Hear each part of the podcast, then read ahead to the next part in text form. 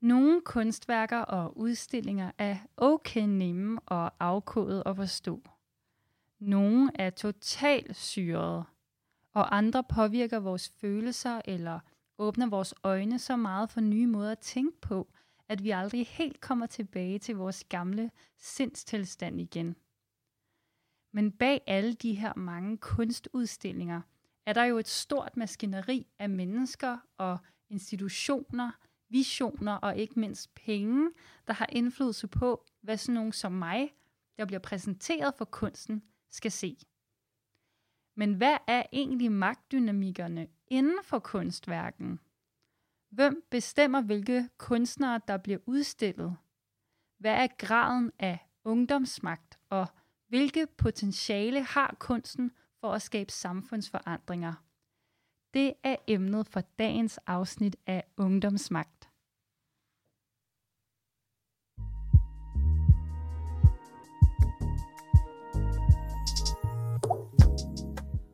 Unge har alt for lidt indflydelse på dagens samfund. I hvert fald, hvis du spørger mig. Mit navn er Esther Keldahl, og jeg er sammen med Ungdomsbyrået på en mission. Missionen er at sikre unge mere magt. For jeg ønsker forandring, og det kræver magt. Derfor vil jeg undersøge begrebet ud fra forskellige vinkler.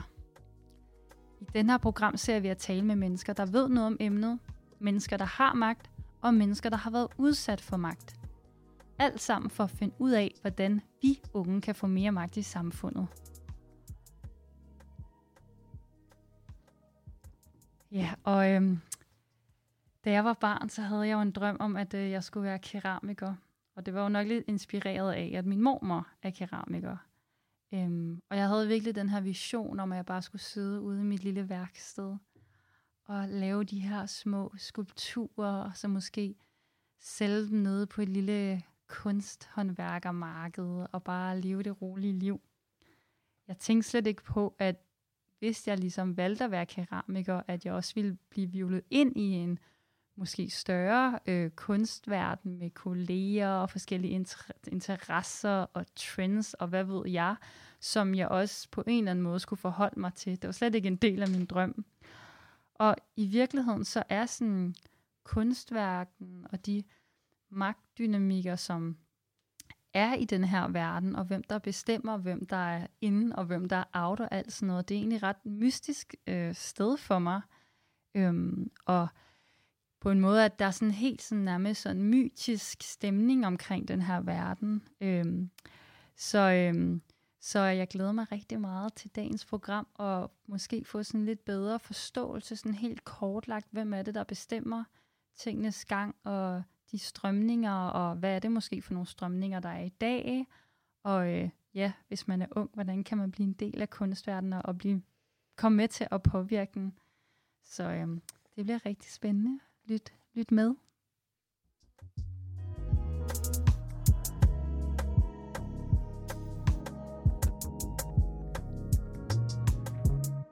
Og nu vil jeg sige velkommen til min gæst i dag, øh, Anuska Isabella Ingerdal Kobus.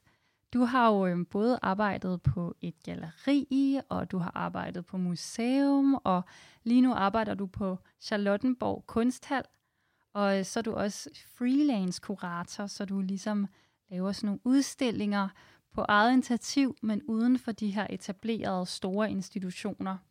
Så øh, man kan vist roligt sige, at du har meget bred erfaring med, hvordan kunstverden fungerer sådan behind the scenes. Mm. Og øh, så har du også en øh, master i samtidskunst fra øh, Goldsmiths øh, i London. Så velkommen til programmet. Tusind tak. Tak. og jeg skal jo måske lige øh, fortælle øh, lytterne her, at, øh, at, øh, at, at nu skal jeg, vi har gået i gymnasiet sammen, og vi kender hinanden rigtig, rigtig godt.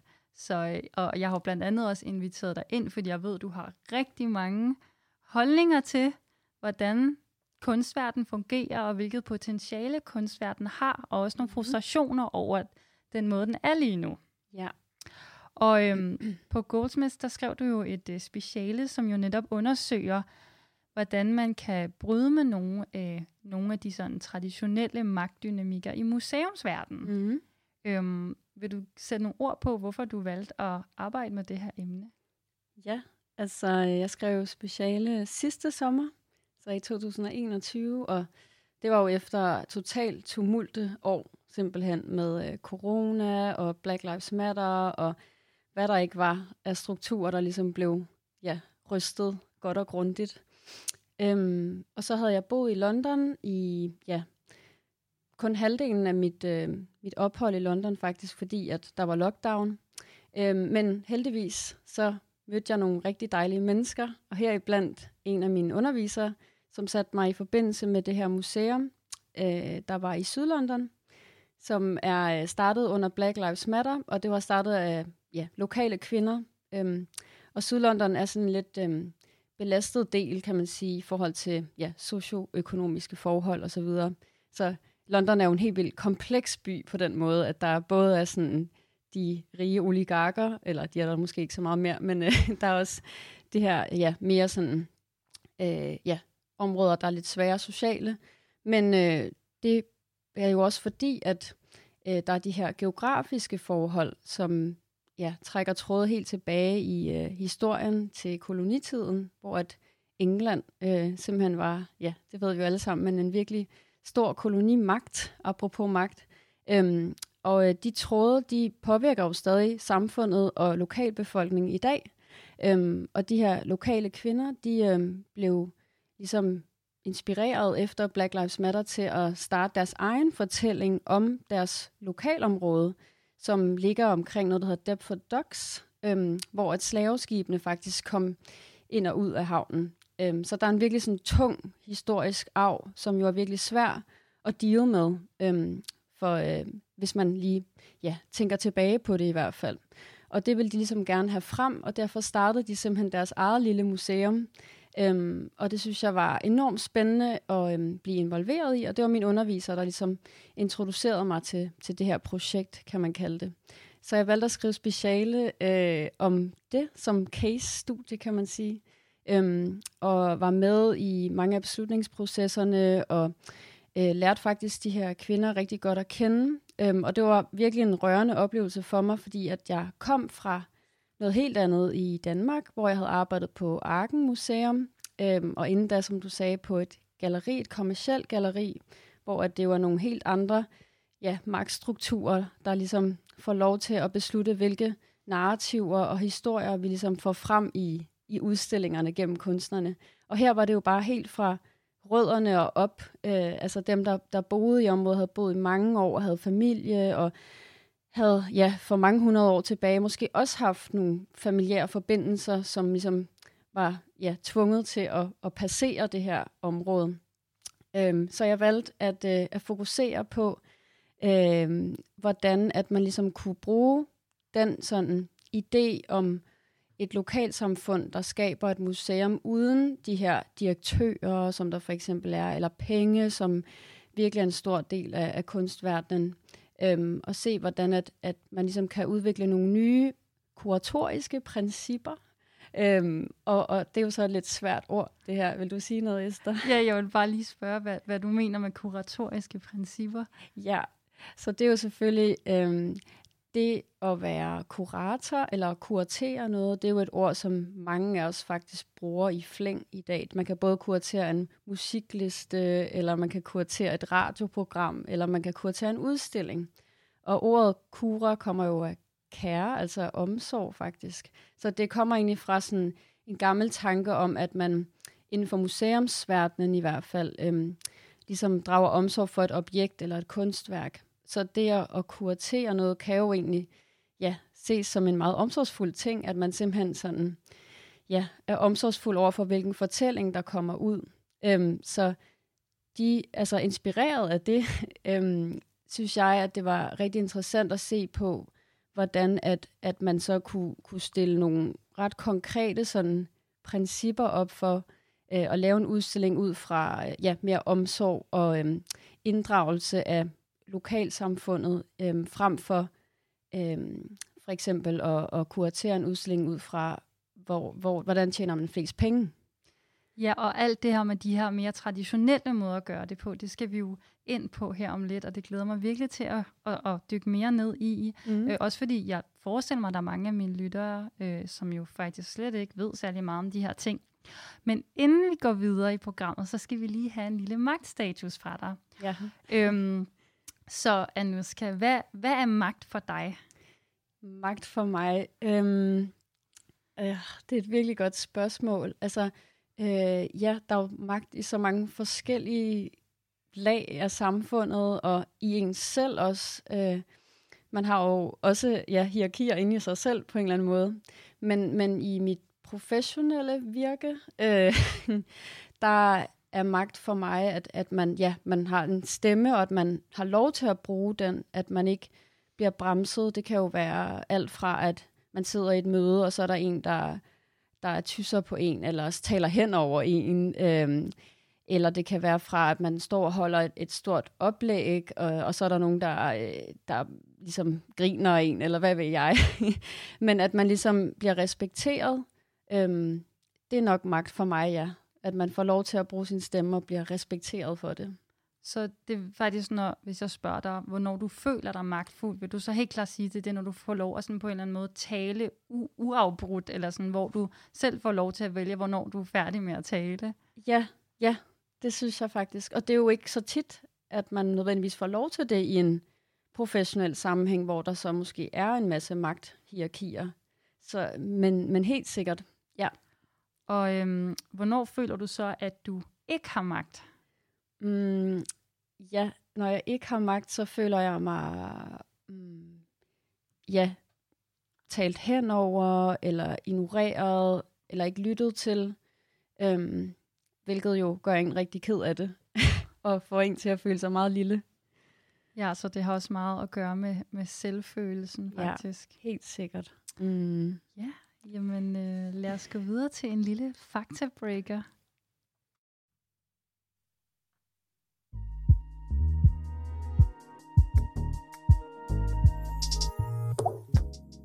I perioden 2004 til 2019 var 29 procent af soloudstillingerne på danske museer lavet af kvindelige kunstnere.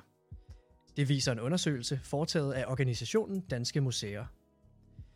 På gruppeudstillingerne udgjorde kvindelige kunstnere 34 procent, og indkøb af værker fra kvindelige kunstnere lå på 22 procent. En amerikansk undersøgelse fra samme år med international data viser samme tendens med ulighed mellem mandlige og kvindelige kunstnere på museerne. Tallene har ført til en debat om kønskvoter i kunstbranchen, og blandt andet er direktøren for Kunsthal Charlottenborg fortaler for at indføre kønskvoter. Ja, og nu er vi jo så kommet til den her lidt mere sådan analyserende del af interviewet, eller hvor vi sådan skal mm. finde ud af, hvad er så de her magthierarkier mm. i kunstverdenen. Så kan du give sådan et, et overblik på en eller anden måde over, hvordan magtdynamikkerne øhm, fungerer lige nu? Ja, det er jo også et rigtig godt spørgsmål. Øh, det er jo ligesom, at hvis man var kartograf og skulle tegne sådan et helt vildt komplekst kort. Øhm, og det er jo også noget, der ændrer sig hele tiden og er dynamisk. Men jeg kan jo bare tale af egen erfaring i løbet af mine snart syv år øh, inden for kunstverdenen, at det er jo, altså, man kan sige, jeg ser det lidt som lag på lag. Øhm, altså, at vi har jo, det allervigtigste er jo kunstnerne. Øh, det er jo dem, der simpelthen udgør fundamentet for, at der overhovedet er noget kunst at vise, og at dem, der tør at, at, at, at være radikale og komme med deres ja, idéer og visioner og budskaber. Øhm, men desværre så tror jeg også, at der er mange kunstnere, der føler, at de er nederst i magthierarkiet, fordi at der jo så bygger alle mulige institutioner ovenpå. Det vil sige for eksempel et kommersielt galleri. Det er jo hele sådan kunstmarkedet, hvilket jo er en kæmpe pengemaskine, øhm, internationalt også. Øhm, det kan jeg lige komme ind på lidt senere måske. Øhm, men så har vi jo så alle de her institutioner, som for eksempel Arken, hvor jeg har arbejdet, som er et museum, der er sådan halvt statsstøttet, halvt øh, støttet igennem private fonde, øh, og måske private investorer osv. Så, øhm, så der er jo også nogle magthierarkier der. Øhm, og det er også, hvis man ser på udlandet, for eksempel tager vi til New York, øhm, er der jo nogle kæmpe store museer. Måske har nogle af lytterne været på nogle af dem, men MoMA for eksempel, eller Whitney Museum, øhm, hvor at de har, øh, et museum har en, en samling af kunstværker, øh, hvor at, som I nok ved, at kunstværker øh, ret dyre, altså sådan noget Andy Warhol eller Van Gogh, eller sådan alle de her helt sådan, ja, mestre, kan man sige, øhm, eller blockbuster-kunstnere, hvis man kan kalde det det. Øhm, så de, de ligger jo inde med sådan en, en enorm sådan monetær magt, og samtidig så øhm, er det jo også kulturarv, meget af det, øhm, som jo også er et helt et lag i, øhm, i hele kunstverdenen. Altså, ja, Van Gogh for eksempel er jo også en del af Hollands kulturarv, fordi han kom fra Holland. Øhm, men, men det interessante er også, hvordan de seneste par år har ligesom at der har været nogle strømninger og noget aktivisme omkring at, at gøre op med de her lag inden for særligt museerne, fordi at det, der bliver købt ind til samlingerne, altså nu nævnte vi det også lige før i faktatjekket, at det er hovedsageligt har været mandlige kunstnere og også mandlige hvide kunstnere. Øhm, så, og det kan man se også, ja, som også I sagde lige før, altså i, på danske museer, men det er jo også helt gralt i udlandet. Øhm, og noget af det, der gør det, det er jo blandt andet, hvem der sidder, og hvem får lov til at, at købe ind øh, til museerne. Og det kan jo være en bestyrelse, hvor der sidder øhm, meget, meget magtfulde personer, øhm, som har trådet til alle mulige skidte ting. Altså nemlig på MoMA, øh, der var en, en bestyrelse fuld af, af, af mænd, som også investerede i olie og altså al, meget, meget problematiske Hold øhm, op, personer. så der er faktisk en, der er lige sådan en lille klimakrise, magtelite det er der. i kunstverdenen. Det er der, ja. Og øh, der kan jeg så også lige tilføje, at, at der er faktisk rigtig mange museer, der har været støttet af store sådan oliegiganter. Blandt andet Tate i London, som jo er et af mine yndlingsmuseer, men, men desværre har de indtil, jeg tror det var 2016 måske, øh, tror jeg, øh, der var de også støttet af, af noget, der hedder, øh, åh, hvad nu det hedder, det der Green, et eller andet. Puh, det der med den der bjørn udenpå. det er olieselskab. I hvert fald et meget, meget stort olieselskab, øh, hvor at der nemlig var en kunstnergruppe, øh, som var sådan meget aktivistiske omkring det her med at øh, ligesom rive, altså ligesom synliggøre alle de her strukturer, der lå bag museers funding, og de penge, de jo så købt ind for, øhm, og lavede sådan en stor performance i deres turbinehal, som er sådan en meget stor, øh, flot hal øh, der på Tate, hvor at de øhm, lod sig ligesom øh, dække med, med olie, og ja, det var meget sådan spændende. Og, og derefter valgte de så at ligesom de-invest, eller de-investere i, øhm, i det her olieselskab. Så, så, så det er ligesom også, altså det kunne man snakke rigtig lang tid om.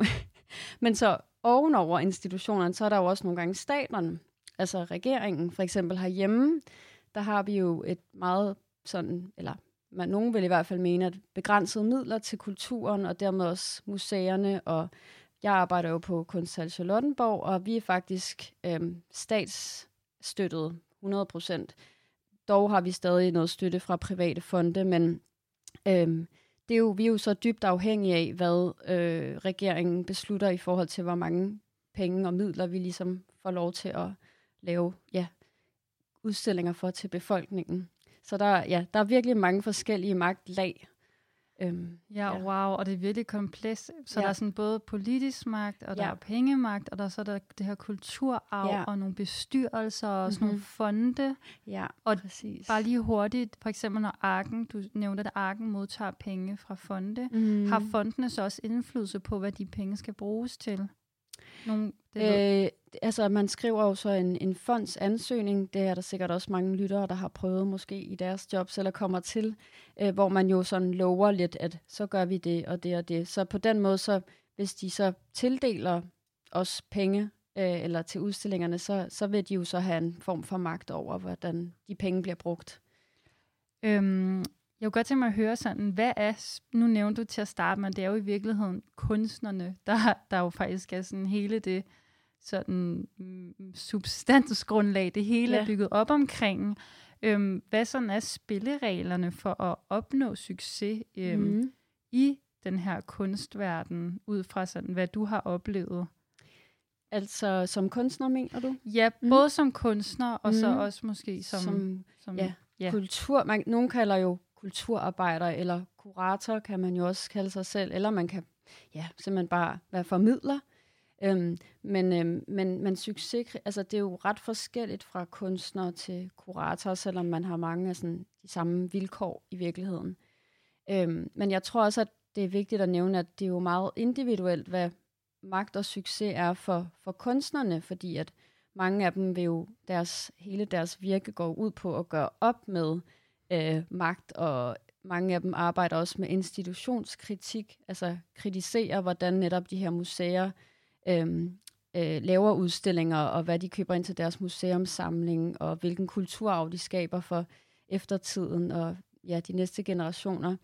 Øhm, men altså, hvis man, det kommer jo an på, vil man, vil man altså det er jo også sådan, jeg synes noget af det mest abstrakte, det var også derfor, jeg startede med at arbejde på et kommersielt galeri, fordi jeg synes, det var helt vildt abstrakt, det her med, med, med penge, altså situationen inden for kunstverdenen, fordi at det er jo så absurde summer, et kunstværk kan blive solgt for, og det kan faktisk gå utrolig stærkt. Altså, man kan være ukendt kunstner et år, og så næste år, så lige pludselig så er man helt vildt meget i vælten, og kan sælge på nogle af de største kunstmesser, og øh, ja.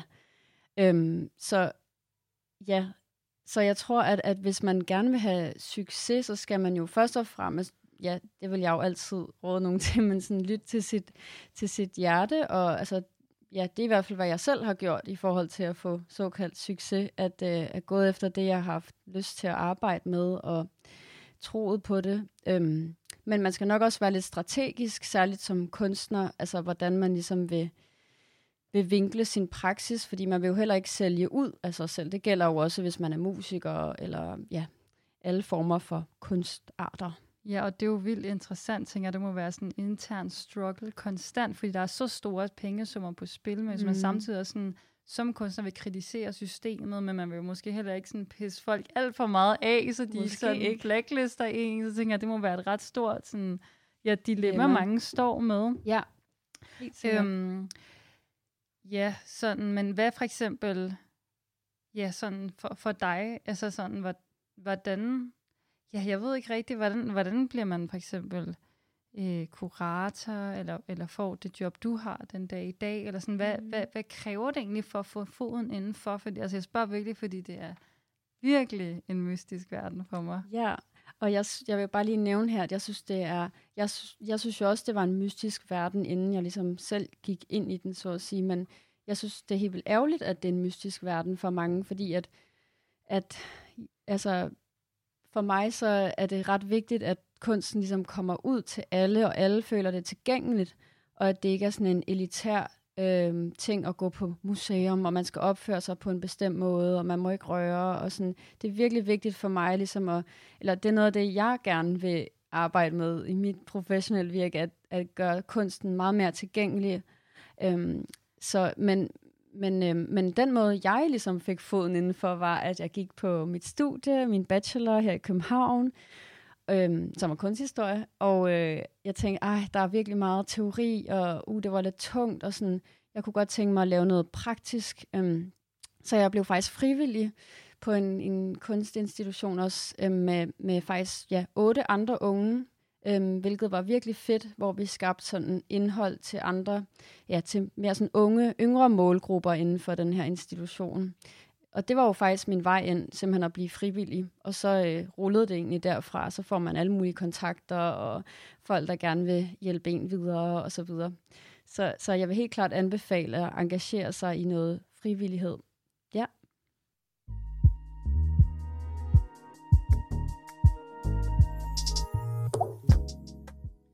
Kunstbranchen er præget af et arbejdsmiljø, hvor kunstnere oplever lave lønninger og midlertidige ansættelser. En rapport fra CBS fra 2019 viser, at billedkunstnere er blandt de fattigste indkomstgrupper i Danmark. Gennemsnitsindkomsten for billedkunstnere ligger på 242.000 kroner om året. Men det tal skal ses i lyset af, at en lille procentdel af kunstnerne tjener rigtig meget mere end de andre, og derfor trækker gennemsnittet op. Rapporten viser desuden, at under halvdelen af indkomsten kommer fra selve arbejdet som billedkunstner, og at størstedelen af billedkunstnerne tjener mindre end 16.000 kroner om året i relation til deres kunstneriske virke. Tal fra UNESCO viser, at der i forbindelse med covid-19 forsvandt 10 millioner jobs globalt set. Du lytter til Ungdomsmagt, og i dag har jeg Anuska Isabella Ingerdal Krobus i studiet til en snak om, øh, om magt og ungdomsmagt i kunstverdenen. Og øh, ja, efter den fakta, vi lige har hørt, så er det næsten glad for, at jeg ikke øh, gik keramikervejen. Det lyder da i hvert fald som om, at der er nogle ret store strukturer, jeg skulle kæmpe imod, mm. øh, hvis jeg var gået ind i det. Og det er jo selvfølgelig ærgerligt at ligesom miste øh, modet helt fuldstændig. Men ja, men øhm, nu skal vi tale om kunstverdens potentialer, fordi at du også inde på lige inden den her lille fakta-input, øh, på, hvad, hvad man egentlig kunne gøre med kunsten. Mm. Øhm, men til at starte med, kunne jeg godt tænke mig at høre, hvad, hvad er kunst egentlig for dig? Ja, altså først og fremmest, så bliver man jo lidt deprimeret over at høre den der fakta-check med. Øh, og, og der vil jeg bare lige, hvis det er okay, jeg lige sådan svare på noget andet først, fordi at, øh, at altså, det er jo en, et, et, netop en meget, meget stor problematik inden for øh, kunstverdenen, at som jeg sagde, at kunstnerne udgør fundamentet, men det er også nogle af dem, der tjener allermindst øhm, inden, for, øh, ja, inden for den ja, verden.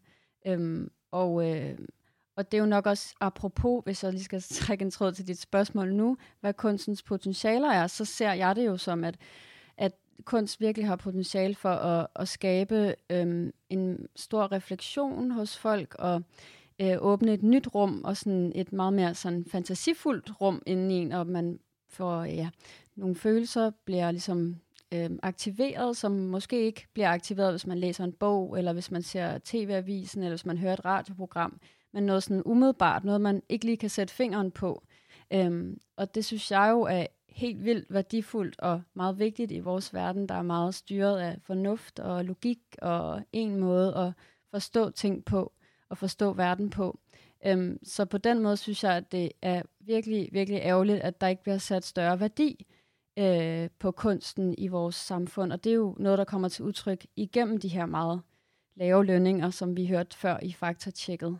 Så, øhm, så for mig så er kunst øh, noget af det, jeg er virkelig allermest passioneret omkring, fordi jeg også føler, at det berører os alle sammen. Altså, at det er noget, der ligger inde i os alle sammen, at vi øh, ligesom du siger, at du gerne vil være keramiker som barn, eller altså man, mange har i hvert fald oplevet en eller anden form for sådan, øh, ja, måske sådan, det er måske også sådan en romantisk tankegang, men sådan et kreativt rum inde i en selv, det kan jo også være i forhold til noget lidt sådan mindre kunstnerisk som matematik for eksempel, eller, men noget, der virkelig sådan rører en dybt ind i sjælen, øhm, og at, at det kan ligesom blive udfoldet i samfundet, gennem for eksempel udstillinger eller kunst i det offentlige rum. Eller, øhm, det, det synes jeg bare er enormt værdifuldt for vores, ja, hele vores verdensforståelse. Men øhm, ja, men altså, ja, jeg vil også virkelig gerne høre dig, hvad, hvad, hvad kunst betyder for dig, eller hvad, hvad, hvad ser du det som? Ja, altså, øhm, jeg er jo egentlig meget enig i rigtig meget, eller sådan, jeg, jeg, jeg kan se mig selv rigtig meget, spejle mig rigtig meget i din sådan, ja, øh, syn på, hvad kunst er. Og kunst er jo i virkeligheden et helt vildt bredt begreb, og jeg tror måske, det vil være farligt også at sådan definere, hvad er kunst. Mm. Øh, men jeg ser det også meget som en, en, en udtryksform, som øh, adskiller sig fra de ligesom gængse udtryksformer. Altså for mm. eksempel sådan, ja, det er der sikkert nogen, der så vil sige, hvis jeg for eksempel siger en en fagbog, en biologibog i gymnasiet, en måske ikke er så, så kunst, men så kunne man selvfølgelig tage det og måske komme med et eller andet provokerende input, eller prøve at være sådan, hvorfor er det egentlig ikke kunst? Øhm, så det er altid sådan farligt, tænker jeg, at sige, det er ikke kunst, det er ikke kunst, men mm. jeg kan i hvert fald sige, at for eksempel som klimaaktivist, der har jeg har jo været meget fokuseret på at læse de her meget nedslående rapporter, og sætte mig ind i videnskaben bag, og ja, holde nogle taler om det, hvor jeg har prøvet at ja, gøre alt, hvad jeg kunne for at bevæge mine tilhører, og de sådan greb, som jeg har brugt der, og også når jeg prøver at gå ind i den offentlige debat, og lege lidt med ordene, og lege lidt med de normale måder at formulere sig på, det er på en eller anden måde også lidt kreativt. Mm. Men jeg synes også, det har været sådan, så kunne jeg måske heller ikke komme længere med det, øh, hvor at det her, øh, jeg, jeg har også en lille klimaaktivistisk rap duo med min bror, klimahysteren af MC Dommedag, hvor at vi jo skaber de her karakterer, som er sådan nogle rigtig flabede, samfundskritiske, magtkritiske karakterer, men hvor vi også sådan sørger for sådan at have et mega fedt look, og bare laver rigtig sjov med hele den her absurde verden, der også er som aktivist. Præcis. Og det har i hvert fald givet mig rigtig, rigtig meget energi at kunne, og sådan, ja, og inspiration at kunne udtrykke mig på den måde mm. også, fordi det kan godt være meget sådan begrænsende, hvis du ligesom kun kan udtrykke dig der sådan i den offentlige debat, eller sådan ved at skrive en kronik eller et debatindlæg. Mm-hmm. Der er jo så mange andre måder at præsentere et emne eller belyse nogle problemstillinger på. Ja, det er virkelig lige netop nerven i det, jeg føler, sådan, som du siger, det der med at udtrykke sig gennem andre måder, end vi har lært i folkeskolen for eksempel. Ja, og det er jo bare så forfriskende, at der, der også er den mulighed. Mm. Men det kræver selvfølgelig også, at der er nogle strukturer, der på en eller anden måde muliggør, at vi kan udtrykke os på den måde. Og der tænker jeg blandt andet det, at vi jo har en norm i samfundet, om vi skal arbejde 37 timer om ugen. Det tager jo bare rigtig meget af, af tiden. Øhm, så er der måske ikke så meget tid tilbage til alle de her andre måder, man også kunne udtrykke sig på, udover at man er en, en arbejder, der skal levere noget til sin arbejdsplads. Helt bestemt. Men øh, nu skal jeg jo blandt andet inviteret dig med i studiet, fordi jeg jo netop har hørt dig være frustreret over, at kunsten ikke kommer længere ud i samfundet, mm. end, end den gør lige nu. Og vil du sætte nogle ord på den frustration? Ja. Øhm, ja, altså, det er jo noget, jeg har oplevet i sådan flere af mine jobs, at sådan, det altid er sådan, vi prøver virkelig at sådan få folk ind og, og satse på, at sådan alle generationer øhm, har lyst til at komme ind og se en udstilling, og har lyst til ligesom at tage del i det rum, hvor at, altså man på en eller anden måde samskaber en udstilling, fordi hvis nogle kunst, øh, der er en del kunstværker, der bare står i et rum, så, og uden nogen mennesker til at kigge på det, så er det jo ikke, så kan den ligesom ikke komme ud, eller så er det jo bare døde ting på en eller anden måde, kunne man, nogen vil nok sige, at de ikke var døde alligevel, men, øhm, men, men, men det jo bare har vist sig at være lidt mere udfordrende end som så, fordi at som du selv siger, øh, mange har jo liv med fuldtidsjobs, øh, 37 timer om ugen, og øh, mange børn bliver måske ikke eksponeret for, øh, for kunst som et potentiale for udvikling, øh, så de får det ligesom ikke med ind i, igennem opvæksten, og det tror jeg også i Danmark har noget at gøre med, at vi ikke har, altså historisk set ikke har sat så stor værdi i øh, i kunstens øh, potentialer og, og udtryk. Øh, måske også fordi vi sådan, traditionelt set er lidt mere et landbrugssamfund. Eller sådan, der er i hvert fald nogle ting, hvor at for eksempel har jeg oplevet i andre lande, såsom nu er England og London selvfølgelig også en metropol, og mange metropoler har jo tiltrækker også masser af turister til deres øh, udstillinger osv., men, men der er en anden sådan nerve der på en eller anden måde, måske der er mere på spil, Øh, hvor i Danmark, der har vi det meget komfortabelt, eller mange af os har det i hvert fald komfortabelt, øhm, og, og, og måske søger vi ikke sådan at blive udfordret på vores øhm, ja, måde at se verden på, på samme måde som i andre lande. Øhm, så jeg kunne virkelig godt tænke mig, men jeg, men jeg vil så også sige, at jeg tror også, det handler om, at mange føler, at det sådan, at et, et svært rum at navigere i, fordi at at man tror, man skal se kunst på en bestemt måde, eller man tror, man skal kunne afkode. Du sagde også i starten, at nogle øh, kunstoplevelser er helt vildt svære at afkode. Øh, men jeg tror bare, man skal tænke over, at det at der er ikke så meget, man behøver at afkode. Det er egentlig bare at sådan tage det ind og, og, og prøve at være med i det. Øhm, ja, øhm, og så, så igen, hvis der også blev sat lidt større fokus på fra en magtinstans, så som regeringens side på øh, kunst og det sådan værdi i samfundet, så tror jeg også, at flere vil mm, begynde at bruge museer og teatre og alle sådan nogle ting oftere. Og sådan, hvad, hvad tror du egentlig sådan kunsten potentiale er, hvis den kan komme mere ud i samfundet? Tror du for eksempel, at, at kunsten ville kunne være med til på en eller anden måde at skabe mere systemforandring i samfundet, som ja. jeg jo rigtig gerne vil have, der skal komme? Mm-hmm. Øhm, Helt ja. bestemt.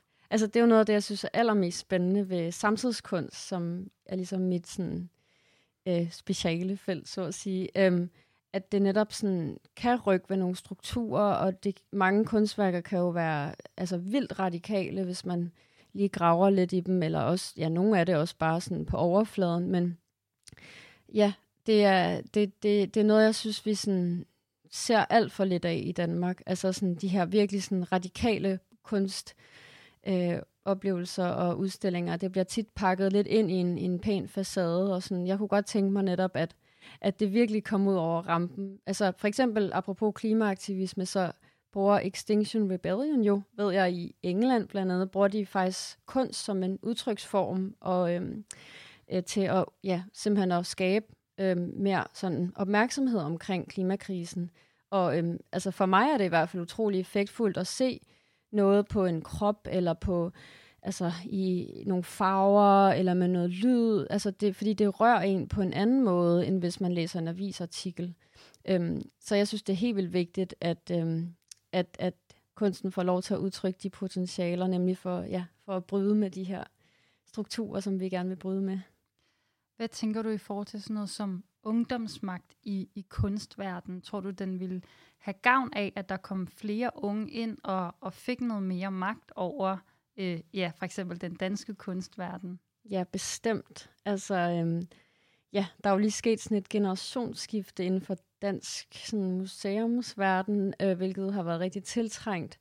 Øhm, og dengang jeg selv startede som frivillig øhm, på den her kunstinstitution, der var det også fordi, de gerne ville have flere unge ind. Øhm, men øhm, det var lidt svært for dem ligesom at trække, også fordi de manglede nogle midler og så videre, men jeg kunne allerede se der, at det var sådan et virkelig frisk pust, at de havde otte unge inden for at skabe noget andet indhold. Øhm, så jeg synes helt bestemt, at det burde være et, et meget større fokus hos ja, danske kunstmuseer og kunsthaller, ligesom at, at få unge stemmer med ind i, øhm, i øh, debatten og i ja, det at lave udstillinger. Øhm, så, og jeg tror, det vil, jeg tror virkelig, det kunne rykke ved nogle ting og skabe nogle virkelig spændende nye rum i forhold til ja, kunstens potentiale. Kunne man også forestille sig, det, du nævner, at, at der er lidt der måske en tendens til i, i, på danske udstillinger, at noget, der egentlig kunne være radikalt, bliver pakket ind i en lidt mere pæn facade. At ja. hvis det var øh, lidt yngre mennesker, som ligesom fik lov til at og sådan at være med ind over, og også måske endda fik det sidste ord, at det ikke blev mm. afbrudt, når de talte, eller fik en idé, at man ligesom kunne gøre lidt mere op med den der, at man ikke ville være lige så bange for, at det blev sådan for vildt og for provokerende, eller sådan ikke lige så pæn, fordi at sådan, yeah. jeg føler bare tit, at unge mennesker er, sådan, er bare ikke lige så bange for sådan, ej okay, det er meget generaliserende, men sådan, at man ikke måske lige så, ikke lige så blevet øhm, farvet af de normer, der er i mm. verden, og sådan de lange, gamle traditioner for, hvordan man skriver en tekst og sådan noget. Det er jo det, altså sådan unge, og helt unge også særligt, er, sådan, er jo vildt kreative og har så mange idéer, og deres sådan, univers rummer meget mere, fordi det ikke er blevet lukket ned endnu, som du siger, alle mulige normer. Øhm, så altså, jeg tror nemlig, som du siger, at, at der vil ikke være fokus på alle de her meget øh, pæne ting og pæne sådan, nu skal det... Altså jeg har et eksempel, for eksempel øh, her for de sidste par uger, hvor jeg inde på Charlottenborg, der åbnede afgangsudstilling for de elever fra Kunstakademiet, der bliver færdige, altså efter seks års uddannelse. Øhm, og den udstilling for så, ja, foregår inde på Charlottenborg i de her sådan meget store hvide rum, og altså det er jo sådan en, en ramme at sætte om sin kunst hvor at, øh, der var jo også helt klart nogle rigtig spændende og radikale værker. Øhm, men så var jeg så i fredags ude til åbningen af bachelor-afgangselevernes udstilling på en skole i Brøndshøj, øhm, hvor at det jo selvfølgelig var en helt anden øh, ramme, fordi det var en skole er jo stadig en institution, men den var ligesom lagt, altså nedlagt skolen, den skulle laves om til et, eller den skal laves om til et kulturhus. Øhm, og, og det var bare så spændende, den her kontrast imellem allerede når man sådan bare har gået på masteruddannelsen eller på øh, kandidatuddannelsen i, øh, som kunstner, så er man allerede tvunget lidt mere ind i de her institutionelle øh, kedelige rammer, så at sige, eller sådan pæne rammer, hvor at, at, at de her bachelorstuderende kunne være meget mere vilde og eksperimenterende, og ja, de har jo måske også, de er jo måske også lige det yngre. Øhm, at det er jo ikke noget med alder altid at gøre, men, men det var i hvert fald virkelig spændende for mig at se, at, sådan, at det virkelig har noget at skulle have sagt. Øhm, at man, ja, hvornår man ligesom bliver presset ud på det her marked som kunstner, eller, og, og inden, hvor man så er mere radikal, og måske også mere spændende og interessant.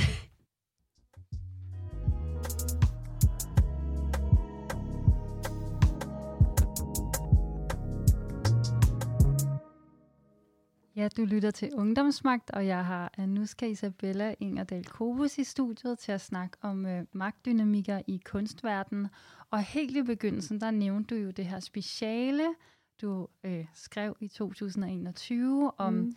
om man kan udvikle nogle nye måder, øh, nye kuratoriske principper, som øh, tager udgangspunkt i nogle helt andre ja, begyndelsespunkter, eller hvad man kan kalde mm. det, når du skal lave en udstilling, end, end den måde, det sådan traditionelt set er blevet gjort, også for at bryde øh, gamle magthierarkier ned. Mm. Så jeg er egentlig lidt sådan nysgerrig på, hvad kom du egentlig sådan frem til for nogle principper? Ja, altså det er jo ret svært altid at koge en speciale ned til sådan punkter.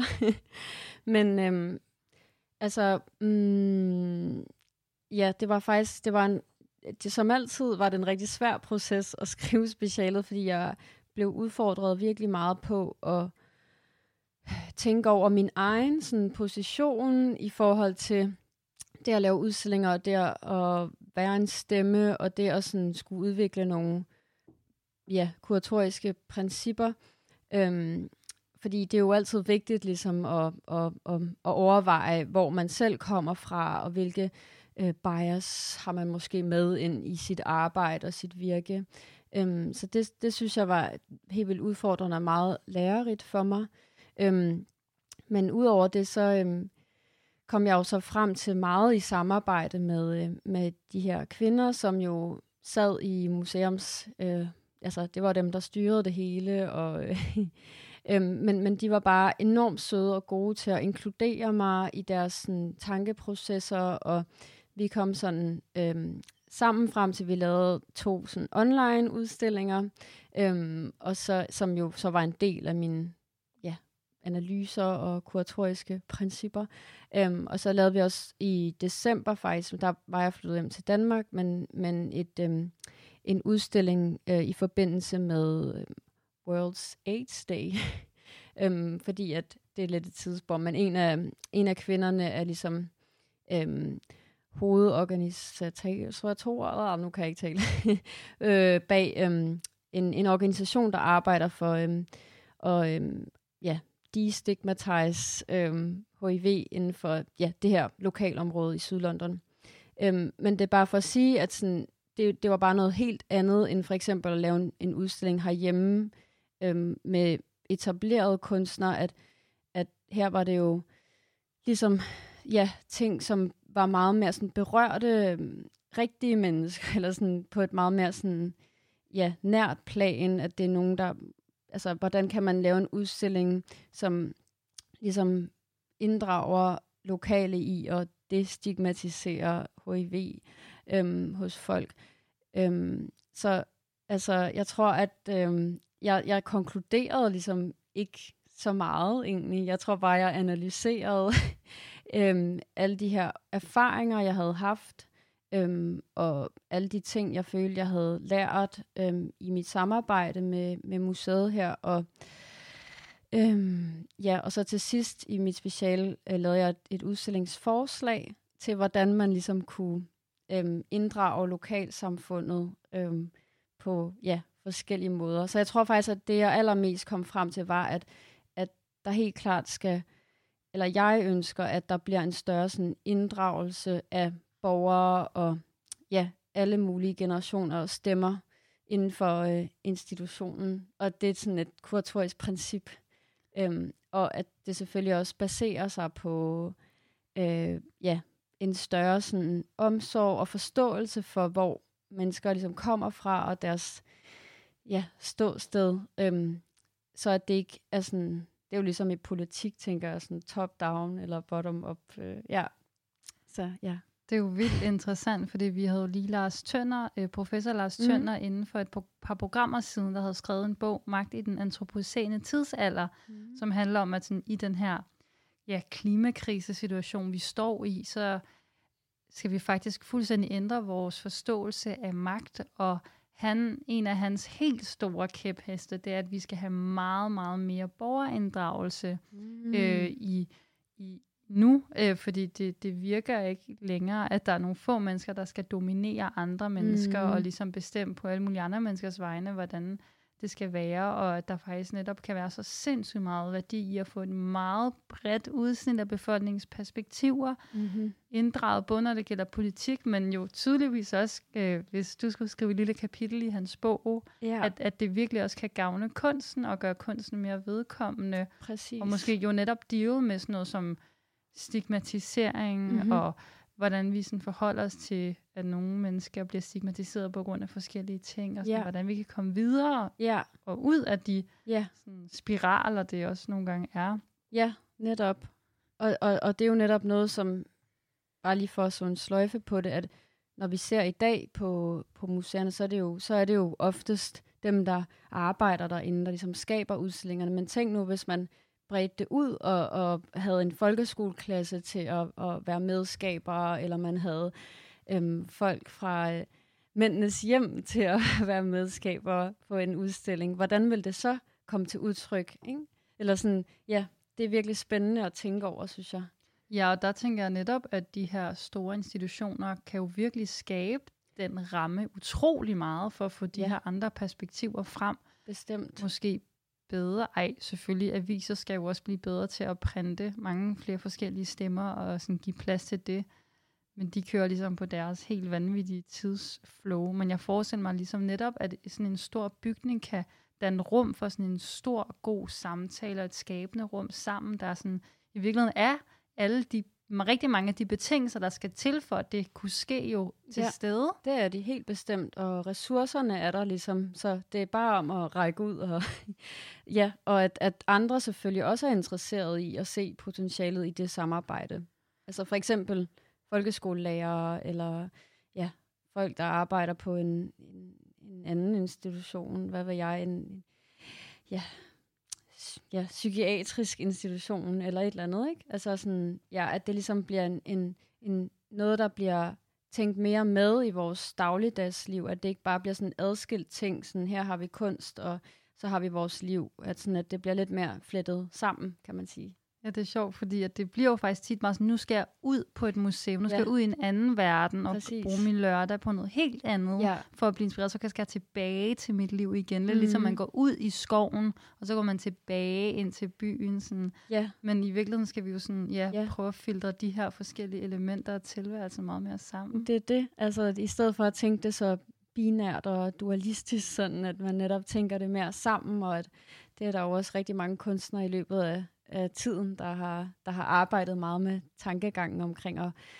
ja, sammenflette liv og kunst i en. Her til sidst, hvis man som ung lytter bliver helt inspireret af at lytte, at høre om de her ting og de potentialer, kunstverdenen har, hvordan kan man sådan være med til at presse på den udvikling?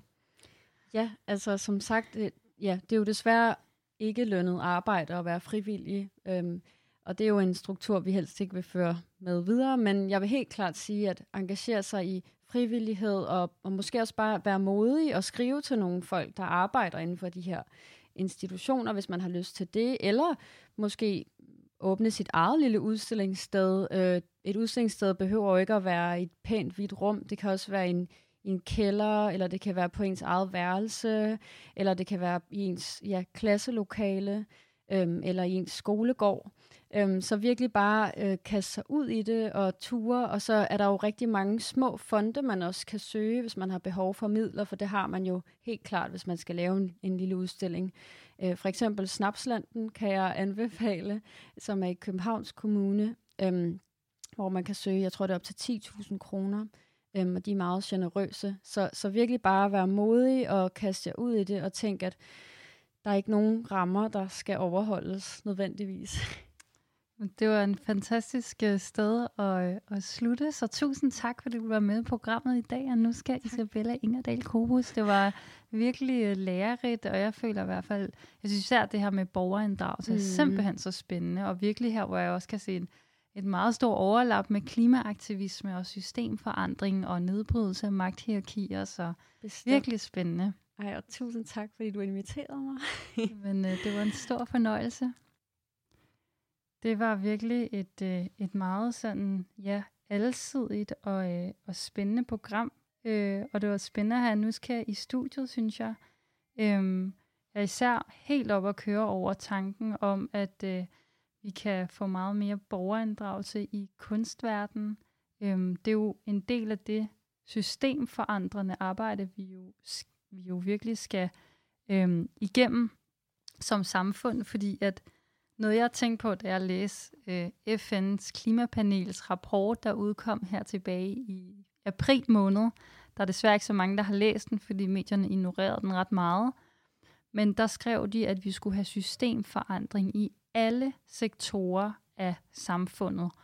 Og hvad betyder systemforandring? Det, det, det, altså det, det kan jo betyde alt muligt, men det kræver jo også, at vi lærer at tænke på nogle fuldstændig andre måder, og får nogle helt andre sådan rettesnore for, hvad, hvad det succesfulde samfund er, og hvilke værdier vi som samfund og som mennesker og som kollektiv har lyst til at have sådan leve efter. Og der tænker jeg jo netop, at kunstverdenen er jo et sindssygt oplagt og faktisk fuldstændig nødvendigt værktøj at have i brug til, at vi kan lære at tænke på andre måder. Øhm, og der er det jo interessant, hvis, at hvis selve den måde udstillingerne bliver lavet, også øh, selve sådan det mas- maskineri, der er bag udstillingerne, at det hierarki, der er i det maskineri, også bliver nedbrudt gennem borgerinddragelse, så de udstillinger også bliver mere måske vedkommende for de fleste mennesker, så er der også i selve den måde, kunsten bliver produceret på, øhm, øh, en, en, en, en systemforandring, der finder sted. Og det tror jeg er jo sådan så relevant og, og vigtigt for den store transformation, vi står overfor. Også for, at flere har lyst til at bruge kunsten, øhm, og netop lade sig provokere og inspirere andre måder at se tingene på. Så jeg tænker da helt sikkert, at øh, man både som ung klimaaktivist og ung kunstner, øhm, eller bare generelt en, en ung person, der ønsker store samfundsforandringer af forskellige årsager, jo virkelig bare kan tage fat i kunstverdenen. Det virker som om, der er et stort potentiale og rigtig mange spændende strømninger, der allerede er i gang. Øhm, og så her til sidst, så tænkte jeg også meget over det her med Tate Modern i, øh, i London, hvordan at de faktisk var støttet af oliepenge, og at det havde en stor effekt, at der faktisk var nogle kunstnere, der satte sig selv totalt på spidsen ved at lave en performance omkring det. Så øh, virkelig øh, spændende det hele.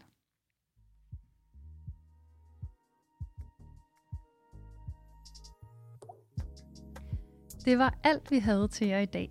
Ungdomsmagt er tilbage igen i næste uge, samme dag, samme tidspunkt. Vi sender alle tirsdage fra 10 til 11 om aftenen, og så kan du selvfølgelig også finde vores afsnit som podcast.